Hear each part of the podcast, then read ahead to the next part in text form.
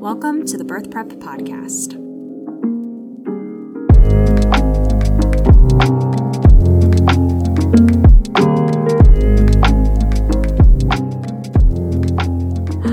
Hey guys, welcome to the Birth Prep Podcast.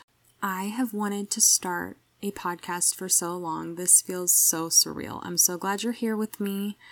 Let me introduce myself. My name is Taylor Minneberry. I'm a birth prep coach, and I help mamas to be prepare their mind, their body, and their team to best support them and the goals that they've set for their birth. And I love it. It's the best thing ever.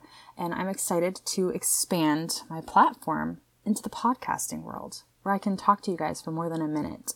I'm on TikTok a lot, and that's kind of the only way I talk to you guys besides in your inbox. So I thought this would be a really fun way to connect with you on a more intimate level, get some more information to you, super important information that you guys need to plan and prepare for your dream birth.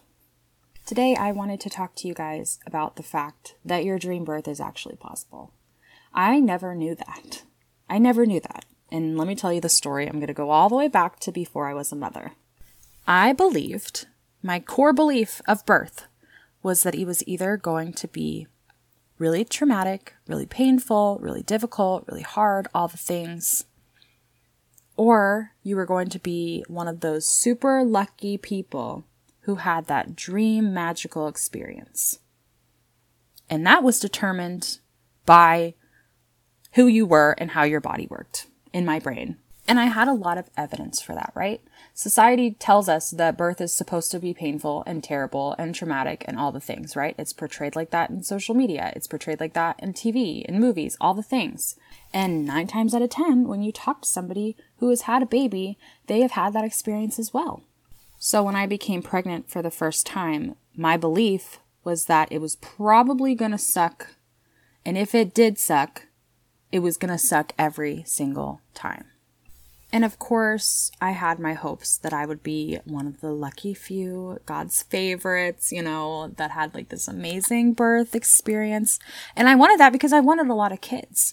So I knew that if it was going to suck every time, that that was going to be really discouraging to me, obviously. When we were preparing to welcome our first baby, I prepared myself as much as I was told to prepare myself. I had the pregnancy apps, like four of them, that I read every single day religiously. I Googled literally everything, like crazy amount of Googling. I went to the extra birth prep class at the hospital. I went to every single prenatal appointment, asked all the questions that I had throughout my entire pregnancy. When I tell you that calling myself underprepared for that birth would be an understatement, I'm not joking. Hindsight's 2020, obviously. I truly felt as prepared as I possibly could be. But I was so underprepared, and it definitely showed in the delivery room. I had a membrane sweep at my 40 week appointment, which at the time I did not know was a method of induction. I knew they told me it would try to help get things going, but I did not know the cascade of interventions that could follow. I just didn't know that at that point. So I opted for the membrane sweep and we did that. I went home. I was crampy. I went to work the next morning, went home because my cramps were a little intolerable, and then, you know, relaxed the rest of the day, took a bath, went to bed, and I woke up with contractions. They were regular enough for me to time them. I went for walks around the neighborhood. I used my yoga ball a lot, and we labored at home from around nine o'clock in the morning to almost five o'clock in the evening. And we went to the hospital at that point when my contractions were five minutes apart, one minute long for an hour. Which, if you're not familiar, that is the 511 rule, and that is typically when they tell you to go to the hospital. Once we got to the hospital, I was um, in the active stage of labor, and it was getting really difficult for me. I didn't have like a written birth plan. I never have. That's not required of you. But I had some goals in mind. It wasn't like this big fleshed out plan in my head, but I had some goals. I wanted a vaginal birth and I wanted to not get an epidural. So those were my goals. I ended up having Pitocin. I ended up needing IV pain medication.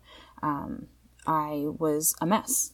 Quite frankly, just a complete mess. I learned that day that blinding pain is not just like this fun, cute expression. It's like real life. I was in so much pain that it was like I was looking through straws. Like my vision was gone. If my husband wasn't touching me, it was like he didn't exist. There was a point, and uh, guys, I left my house at five o'clock at night. Like it was getting dark by the time I was checked in and into a room. Like it was probably already dark. And there's a whole wall of windows. And at like midnight, I asked, when did it get dark? Like that's how out of it that I was. And I was in the room with everybody and I just felt it felt like time was moving super slow and super fast, and it was just a traumatic, painful, difficult, terrible experience. And I was so heartbroken because I thought in that moment that birth was going to be like this for me forever.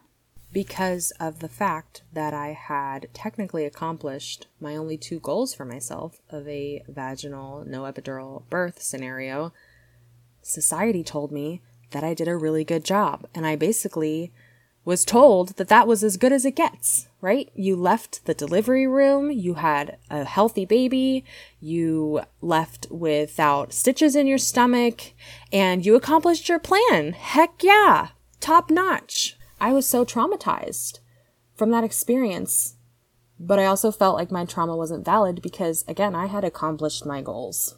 So I was holding this trauma that I didn't feel qualified to hold and I held it so tight all the way to my second birth. When I was preparing to welcome my second, I was far more terrified than the first time. The fear of the unknown was nowhere near the fear of the exact same scenario happening again. Long story short, because I will talk about all of this at a later date, but I opted for a 39 week induction with him based on the fact that my provider told me my baby was well over 8 pounds at my 36 week scan, and if I went all the way to my due date, that he would be well over 10 pounds, so it would just be in our best interest and that was fine. I kind of felt at ease for having a scheduled date. There wasn't any like guesswork with it. I knew that I was going to be in the care of the hospital the entire time, and I kind of felt a lot more at ease actually.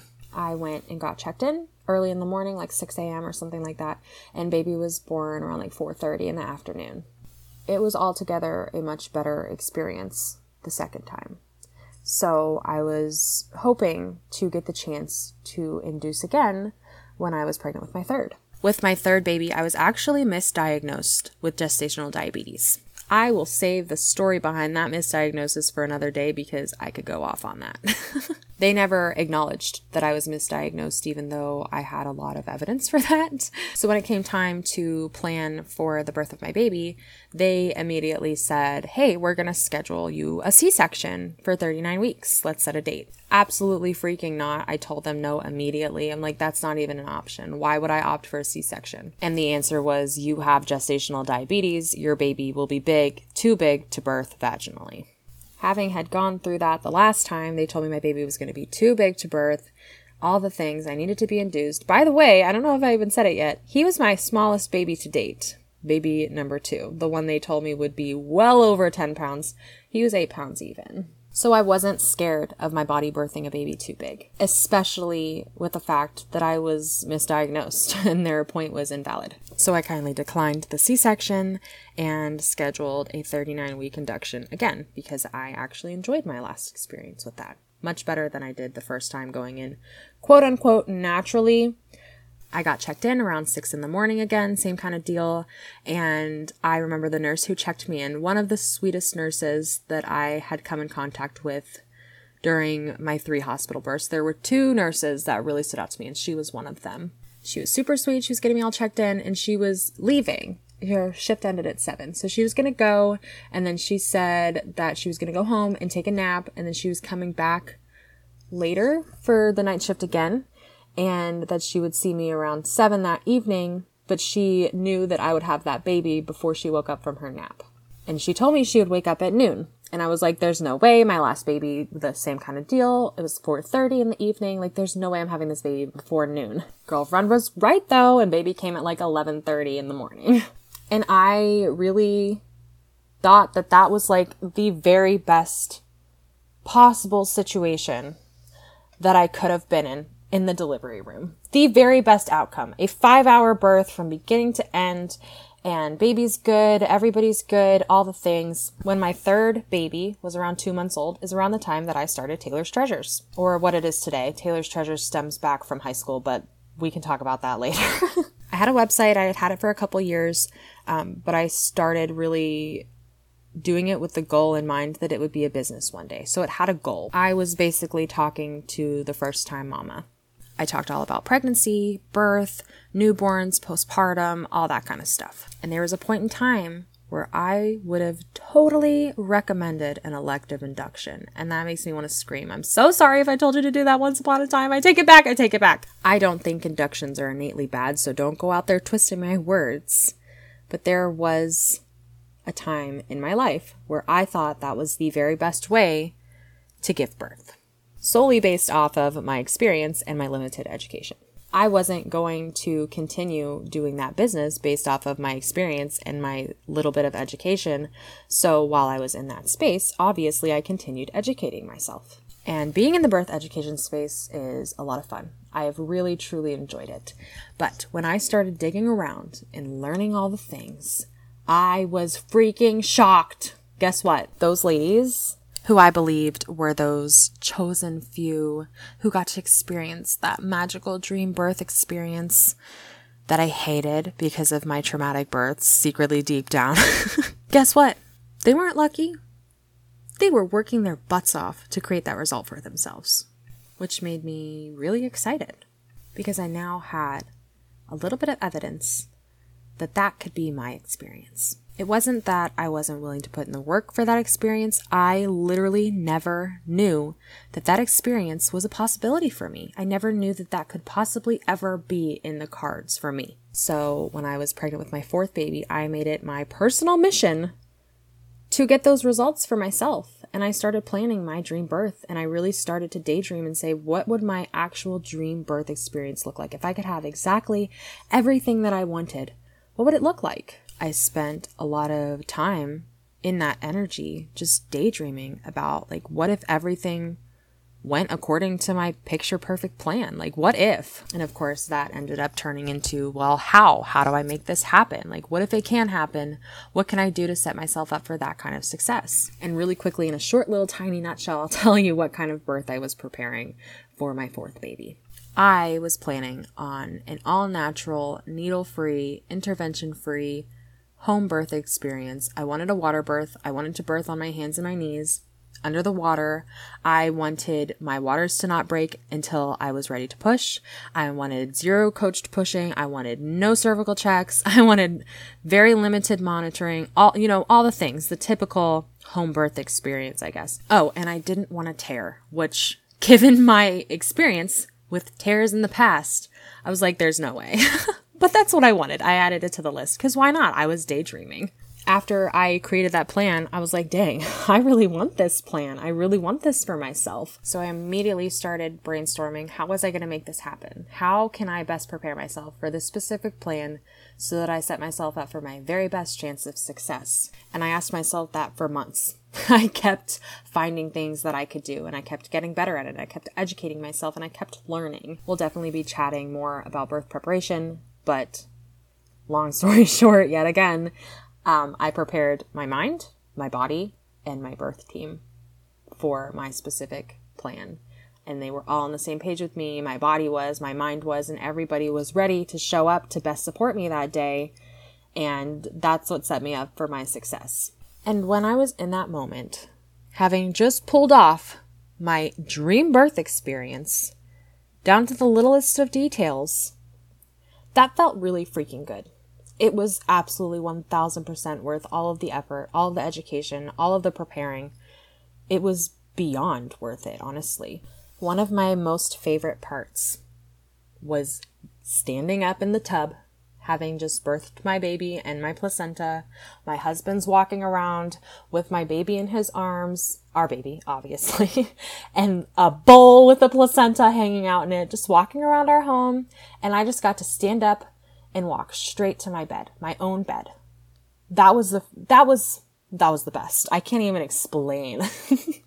I hated, I hated having to stay in the hospital after having babies. I absolutely loathed it. I thought it was the worst thing ever. So getting to just go lay in my own bed and use my own toilet and have my own things was just so incredibly amazing. I just can't even explain it.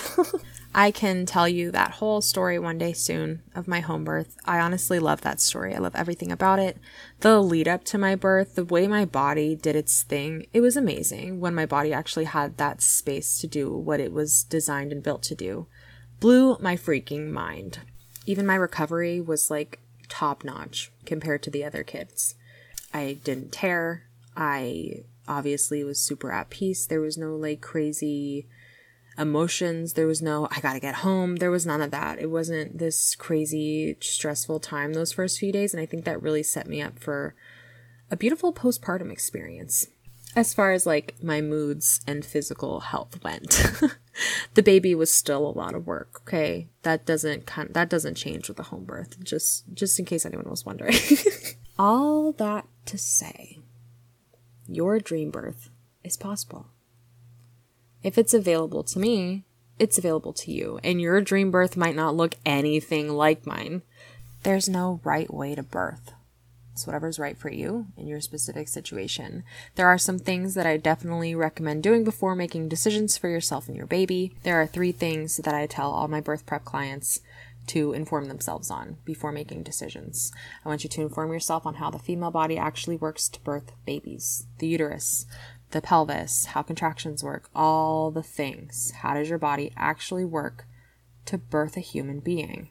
Number two, I want you to inform yourself on all of the different options that are available to you for each decision that you will be making for yourself and your baby in the delivery room or a birth center or your home, etc. I always say delivery room, but you know, the the room you're delivering in.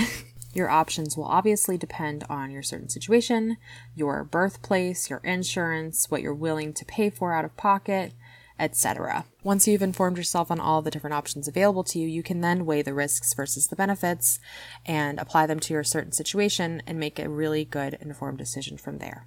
And lastly, I would love for you to inform yourself on your provider's standard of care. My OB with my first birth had a totally different standard of care than my midwife with my fourth birth. For instance, at the hospital, I was continuously monitored. I had an IV in my arm. I had a blood pressure cuff around my other arm. I had something on my finger detecting my pulse. I had something monitoring contractions, something monitoring baby's heart rate. But my midwife didn't do any of those things. She checked on baby's heart rate every once in a while and checked my blood pressure a couple times. And that was her standard of care and something that I felt really aligned with for my fourth birth. In a perfect world, you would obviously inform yourself on these things in your early pregnancy or even beforehand so that you can choose a provider based off of the standard of care that you would expect and want for your birth. But I know that's not the case for everybody. And while it's never too late to switch or fire providers, I know that's not always something people want to do so late in the game, or it's not always possible financially, which can be really frustrating, especially if you are unhappy with the care that you're receiving. But having a conversation with your provider or even potential provider about their standard of care is very important. Choosing your provider is one of the most important decisions that you have to make surrounding your birth. The doctors I had with my first three pregnancies would not be a good fit for the experience that I was planning for my fourth pregnancy. My expectation of care did not line up with their standard of care, and it definitely didn't line up enough to make it work. It would have been a lot of fighting, a lot of obstacles to face, etc. So inform yourself on how the female body works to birth babies. Inform yourself on all of the different options available to you for each and every decision that you get to make surrounding your birth, and educate yourself, probably with your provider, on their standard of care. Don't wait to do this stuff. The time is now, especially if you are nearing the end of your pregnancy. You need to educate yourself on these things so that you can best plan and prepare for the birth of your dreams, whatever that looks like for you. I'm here to help you in any way that I can. I absolutely adore being a birth prep coach, and I was called to do this work. I'm here on a mission. I'm here to serve you guys, truly. Learning that my dream birth was possible could have been a really negative situation, right? I could have held a lot of resentment for not knowing that beforehand and having three, in hindsight, very traumatic, very uninformed, very not ideal birth situations, and those could have been avoided had I known earlier. But I know that I went through what I went through so that I could be here today in this moment to be in your little ear holes and talking to you about this stuff and educating you and telling you, hey, it doesn't have to be that way. You don't have to have that scary, painful, traumatic, awful, terrible birth experience. You don't have to have that. Your dream birth is yours for the taking, and I'm here to help. That's it for today. I really appreciate you guys hanging out with me. I love podcasts as a consumer. I listen to a lot of podcasts, so I definitely wanted to expand into this space because it works really well for moms. It's a very easy way to get quality information without a lot of effort, right? I don't have to sit down and read a book. I can just pop one on in the shower or in the car or whatever, and I can pause it and I can come back to it. It's very convenient. You can expect a new episode every Tuesday and Thursday, at least for the time being. I can't promise I will keep up with that forever, uh, but that is my current posting schedule. So you guys can hop on here every Tuesday and Thursday and get some new content. I have linked some free birth preparation resources in the show notes for you guys. You can check those out, grab anything that you want or need. I have also linked my social accounts so you guys can go follow me over there if you would like more help on your birth preparation journey. And if you're interested in coaching, check the show notes to book a consult call. Thank you guys for hanging out with me. Over the next three episodes, I am going to do a little three part series, if you will, all about preparing your mind, your body, and your team to best support you as you try to achieve those goals that you've set for your birth that day. This is kind of what I walk my clients through. So it'll be like a DIY, very condensed Cliff Notes version. Um, but I'm going to try to get you guys this information in the next couple episodes so that you have a nice starting point as you prepare for your birth. I will catch you guys in the next episode of the Birth Prep Podcast. See you then.